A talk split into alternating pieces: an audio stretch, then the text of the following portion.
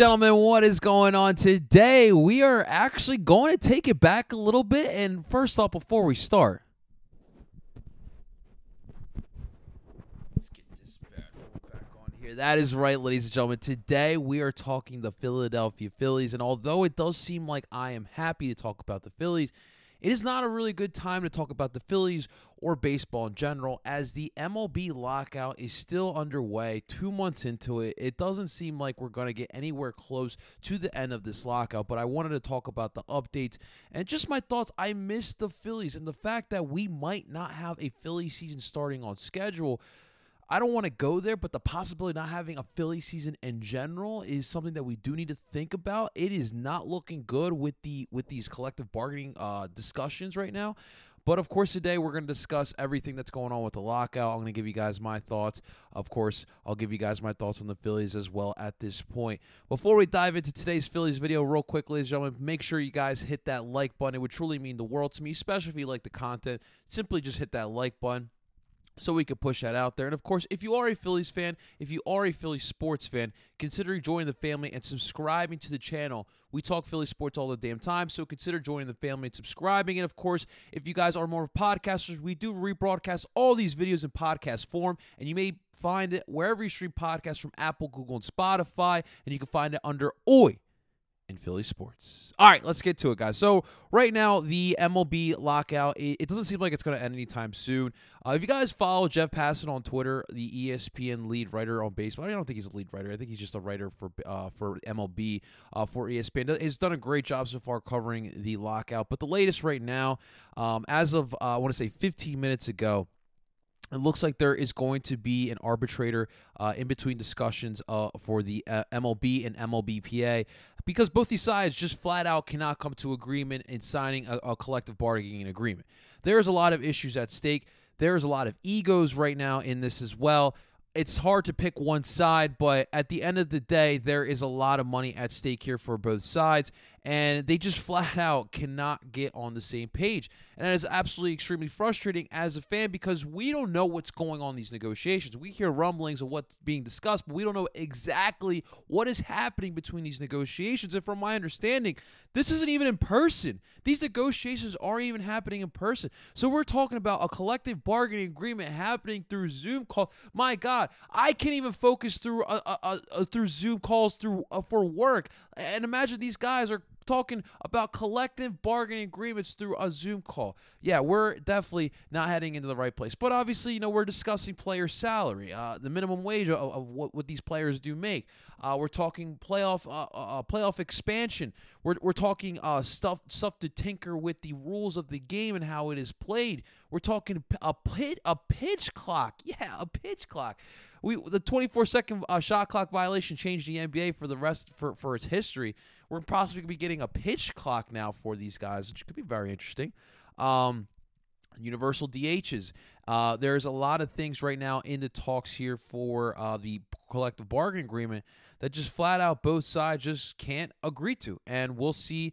Um, where this really takes us and what will be agreed upon for both sides. But where we're at right now is we are what like 11 days away from the start of spring training, and we are not even near a, a, a, an agreement for both sides.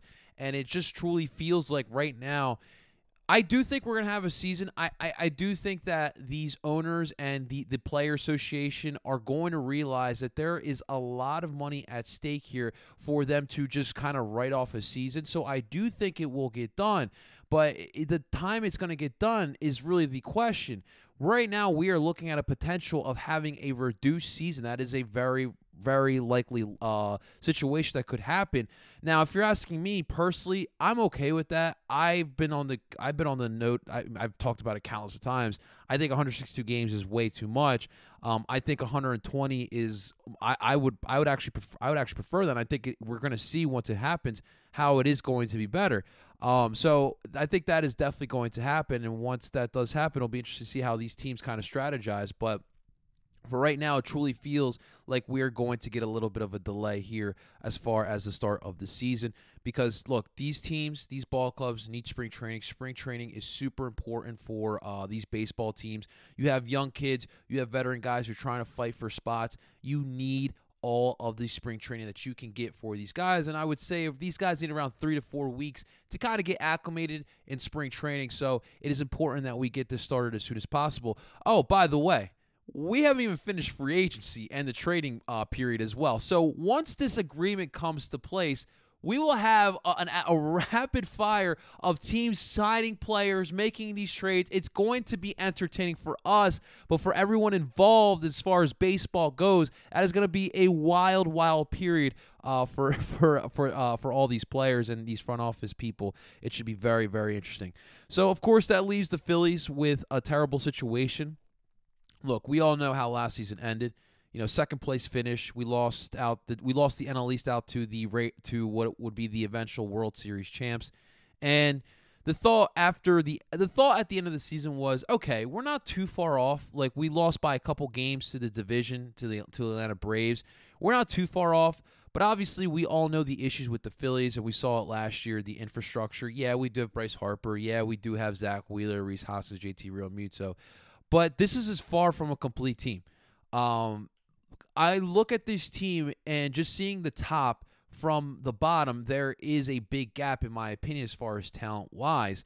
And then, of course, the major issue being the fact that our farm system is what it is. It is honestly not reliable. Um, and so uh, we know we did see Dombrowski in the early parts of the off season trying to replenish the farm system best as he can, making deals for some farm pieces, just trying to just add some better potential potential prospects. Um, so that's definitely something he's trying to work on. Obviously, free agency, we really didn't do much besides Craig Kimbrel and um, Johan uh, Camargo. Other than that, we really didn't do much of anything else and there's a lot of holes left on this this roster. I mean, you, you talk about we need we need some depth at the starting pitching. We need some bullpen help. Uh, we need a left and a center fielder. Uh, third base and shortstop are honestly question marks, but from what it looks like, they're probably, especially with this lockout, they're probably going to r- ride again with Alec Bohm and Didi Gregorius, as much as that kind of pains us all. But I do think that's probably what's going to happen. Um, so this, the Phillies are one of those ball clubs that really need free or this lockout to end as soon as possible so we can get back to operations. And what are the Phillies going to do as far as free agency goes? Like, what else are they going to attack? Obviously, they got a closing piece in Kimbrel. Um, they got they found a replacement for Ronald Torreyes with Camargo. But I mean, you you're really going to go into next season with what's going on with the outfield. I mean, I do not want to see Mickey Moniak or Adam Haseley or Roman Quinn back there in outfield. We decided to part ways with Andrew McCutchen, which I on and and Odubel Herrera, which I'm honestly okay with. But what are we replacing that with, right? So there are a lot of question marks all over the, the, the field here for this Philadelphia Phillies team. And look, Bryce Harper had an MVP season, and it was a lot of fun to watch. But you continue to put all of your eggs onto Bryce Harper and all the the weight of this franchise onto Bryce Harper, you're going to see him to you're going to see him crumble. You're just flat out going to see him crumble. So, um, I, I, honestly, when it comes to this free agency uh, period, I really would just want them to go out and fix the outfield. I think to me that is my top priority. I, I, I, think I can ride with what we have in the starting pitching. I know it's not great, but I think I can ride with that. I think I can ride with, with what we have in bullpen the bullpen. And I'm sure they could pick up another piece for the bullpen. That's not too hard to find. But to me, more importantly, is this outfield. I mean, the defense in general for the Phillies was atrocious. The bullpen although it was improved upon, despite what some Phillies fans thought, it definitely was improved upon this past season. But it definitely is a work in progress. But to me, the outfield has to be so important. It has to be the the priority coming back out of the lockout. We need to find those ball players. To me, um, I've talked about it before. The lockout. Nick Castellanos is my one of my top guys, along with Kyle Schwarber. But Nick Castellanos, you know, Bryce Harper in the closing press conference had an interesting uh, take, and that we need more dogs. We need more young dogs in this team. Now, Nick is not the youngest, but he's all certainly not the oldest. And the thing is, is that Nick is a dog. And I think that is what this team needs more of, more of those dog-like mentalities, and that that type of mentality rubs off of any off of everyone. And I think Nick would be perfect. Kyle Schwarber as well. That guy knows how to fucking win, whether it was with the Cubbies or with the Red Sox this past year. That was a great story with the Red Sox. That would be another nice piece to add. If we can add both those players, Hallelujah. Let's fucking go. That is really what I would love to see. But to me, that has to be the top priority. I know people want Kris Bryant, and I understand all that, but I just don't see how Kris Bryant uh, really improves his team that much more. I think a combination of size of Schwarber and um, Nick Castellanos, although will be expensive as well, I think both of those players – their upsides is a lot higher going forward for this team than a Kris Bryant would be. And I think that both of those players would add on to what this team can do um, going into next year. So, um, again, that doesn't look promising right now and right right now you have both sides that just cannot see eye to eye um, there are egos in stake, our egos in the way right now, and right now we have an arbitrator. Hopefully, this kind of gets to a quicker resolution. But for right now, there really does not seem like there is an end in sight. At least March 1st is really when we're cutting it close. And honestly, guys, it is March or February 3rd as we're speaking. And I'm being dead honest. I don't feel confident that something will get done by March 1st. We'll see what an arbitrator does. But for right now, we are in a bad, bad place with this MLB lockout.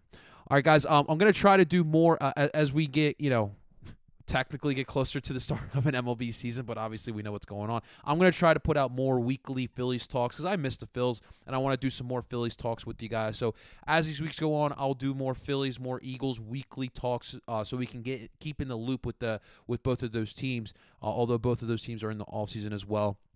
Um, the Union, we're getting closer to the start of the Union season. They just finished up a preseason game, um, and we'll have some more videos as, as, along with that. But make sure you guys are subscribed to uh, Duke by the River, wherever you stream podcasts as well. But that's going to do it here for me today, guys. Uh, again, we have no end at sight here, and for the Phillies, we need this lockout to end.